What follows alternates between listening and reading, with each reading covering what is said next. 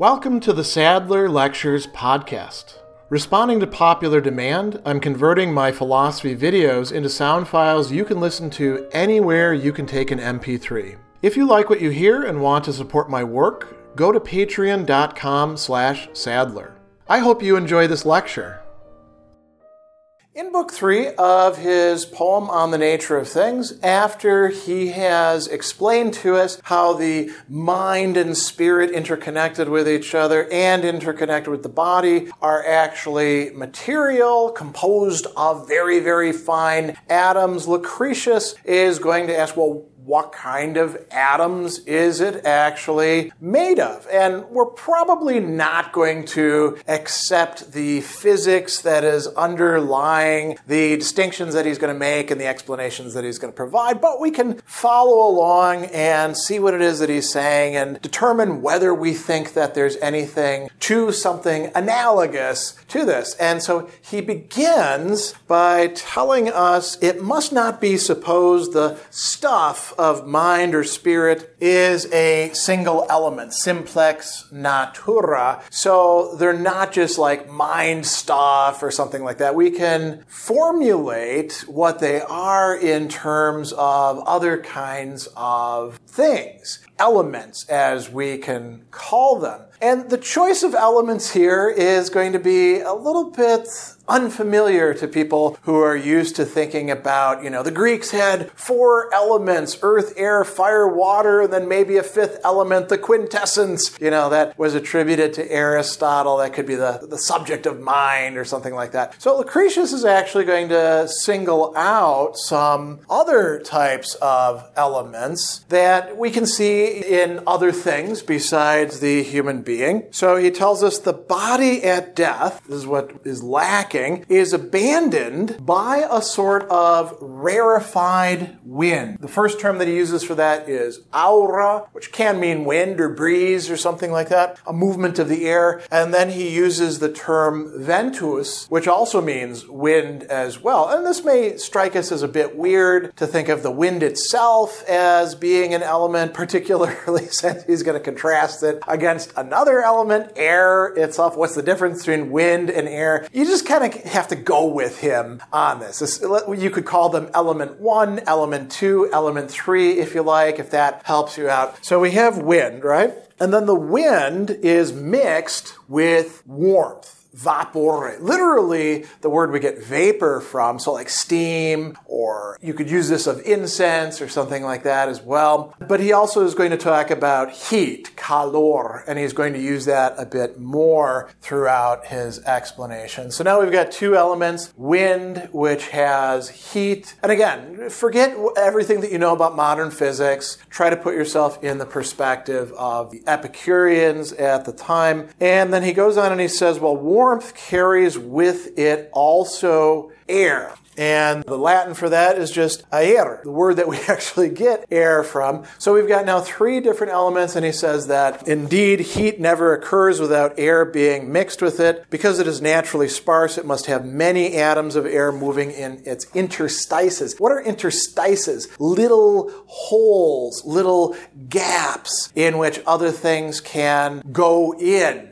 right? If we think about the fabric, for example, that my shirt and tie are made of, they look very solid, but if we looked at it very closely, we'd see all sorts of little gaps, right? And that's in a fabric that's tied together. Uh, that's at a macro level compared to these elements. So these elements interpenetrate each other. Not that the atoms themselves interpenetrate, but the, we could call them larger composites of the atoms have lots and lots of possibility for interacting with each other, for flowing into each other through these interstices. So now we've got these three different elements, and he goes on and he says, so the composition of mind is thus far found to be at least threefold three different things working together in the mind, in the spirit. And then he says these three components together are not enough to create sentience, the capacity to sense things, right? The mind does not admit that any of these can create the sensory motions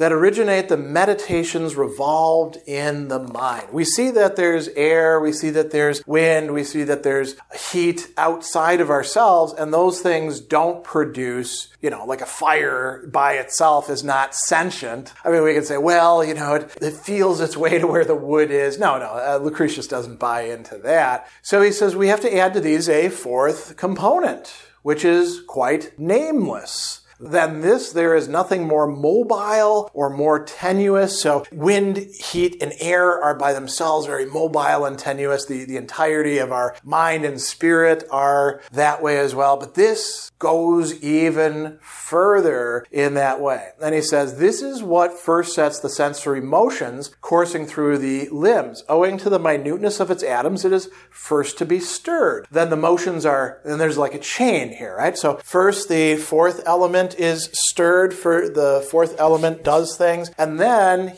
heat catches on the atoms that are composing heat that are intersecting with this fourth element, and its atoms are moved, and then what happens after that? The unseen energy of wind and then air, and then it gets into our body itself and our body's atoms, the much larger and heavier and harder to be moved things that, you know, he says bones and marrow are thrilled with the pleasure or the opposite excitement, right? So, what we've got here is kind of an interesting account for how it is that our minds and our vital spirit throughout our body interconnected with each other, how they actually are brought into motion, how it is that we can have thoughts about things. And he tells us that these atoms of these elements, they intersect with each other. There's a beautiful line here where he says the atoms rush in and out amongst one another on atomic trajectories so that no one of them can be segregated segregated nor its distinctive power isolated by intervening space. They coexist like the many properties of a single body. Here he's giving us an analogy. So, what do we know about a body that's observable? Because remember, I mean, the fourth element, totally unobservable, right? These other elements, not really observable by, say, the naked eye, right? But he, he's saying that these are here. So, uh, you know, in the flesh of any living thing, he says, there are regularly scent and color and taste. So sensible properties, right? And yet from all of these, there's formed only one corporeal bulk. It's not as if you first have the scent and then the color and then the taste and you just like glom them all together as if we're doing computer programs or something like that and boom, you've got a substance. No, they are there all together. So he's saying that these actually form a single substance within us that we call the mind or intellect and the vital spirit, unum naturam. So he's not saying substance, but, you know, close enough to that. And he goes on and he says, just so, warmth and air and the unseen energy of wind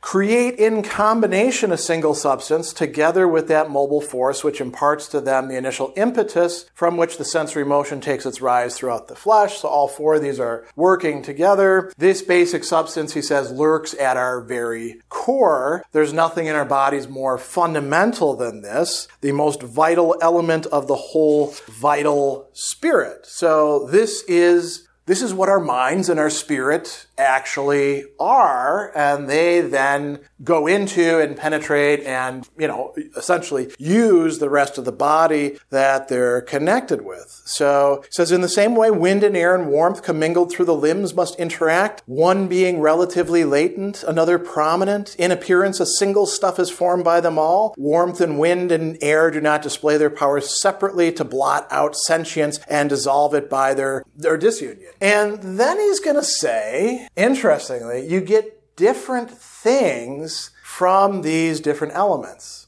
He doesn't tell us about the fourth element in this way, because it's, we already know what it's bringing. Sentience, the capacity to think, that sort of thing. But each of these has, you could say, emotions or attitudes associated with it, which are reflections of the relative importance or agency of each of these. So he begins with talking about heat. It brings this element into play when it boils with rage and passion blazes more fiercely from the eyes. So when we're being very active, when we're being perhaps competitive, when we're angry, when we're seeking revenge, when we're responding to threats, when we get angry uh, Uh, in general, that is this element of heat that is coming to the fore. The opposite of this to some degree, he says there's no lack of that chill wind, companion of fright, fear, which sets the limbs a tremble and impels them to flight. And then lastly, there's that calm and steady air which prevails in a tranquil breast and unruffled countenance. So we've essentially got three different kinds of temperaments here, or things that produce emotions within us, anger, and activity, fear and, you know, flightfulness, and then finally a stolidity or sanguine aspect as well associated with air. And he gives us some examples of animals having determinate characteristics for their species based on this. Now, he tells us something kind of crazy about lions. I'm not sure where he's getting this from. In those creatures whose passionate hearts and angry dispositions easily boil up in anger, there is a surplus of the hot element. And he says, lions roar until they burst their chests with bellowing and cannot keep the torrents of their rage pent within their hearts. If this is understood metaphorically, like, you know, the lion's roar is just so aggressive and scary, great if he thinks that they actually like burst open their chests, uh, you know, you gotta wonder where the observation of animal behavior is coming in here. And then he talks about deer. He says the cold hearts of deer are of a windier blend. They are quicker to set chill breezes flowing through the flesh, provoking a shuddering movement in their limbs, right? So they, they very easily feel fear or anxiety or panic or something like that because of the wind element predominating. And then he talks about cattle. Cattle have a bigger portion of calm air. They're never too hotly fired by the torch of anger they're never transfixed and benumbed by the icy shaft of fear. Their nature, he says, is a mean between the timidity of the deer and the lion's ferocity. So this suggests that maybe there's like a continuum going on here. But we could also think of this as like a being out of that spectrum and doing its own thing as well. Now, what about us human beings? We have different compositions within our souls. He says, though education, or teaching, literally, people can be educated. It can apply a similar polish to various individuals. It can like try to give them the same characteristics. He says, it still leaves fundamental traces. Vestigii in, in plural is the word, you know, when we say that something is vestig- vestigial, there is like a little bit of it left over, or like an aftertaste, you could say, right? And these are of our original compositions of our souls and our minds. So he says, it must not be supposed that innate vices can be completely eradicated. One person will still incline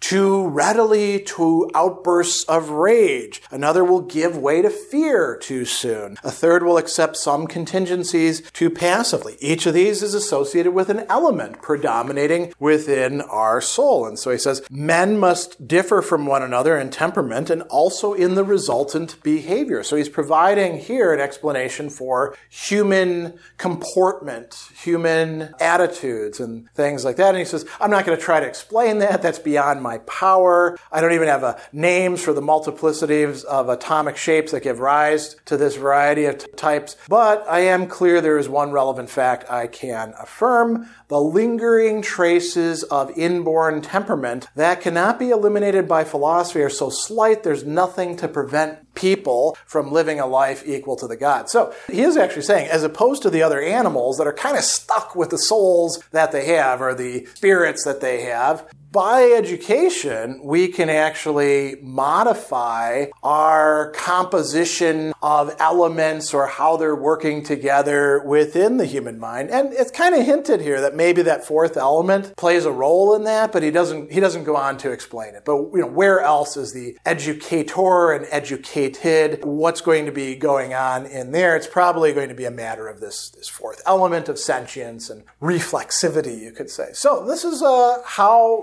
Lucretius thinks the mind and the spirit, the animus and anima, are actually composed of material elements, which then play a very significant role in leading to different attitudes and behavior. Special thanks to all of my Patreon supporters for making this podcast possible. You can find me on Twitter at Philosopher70, on YouTube at the Gregory B. Sadler channel, and on Facebook on the Gregory B. Sadler page. Once again, to support my work, go to patreon.com slash sadler. Above all, keep studying these great philosophical works.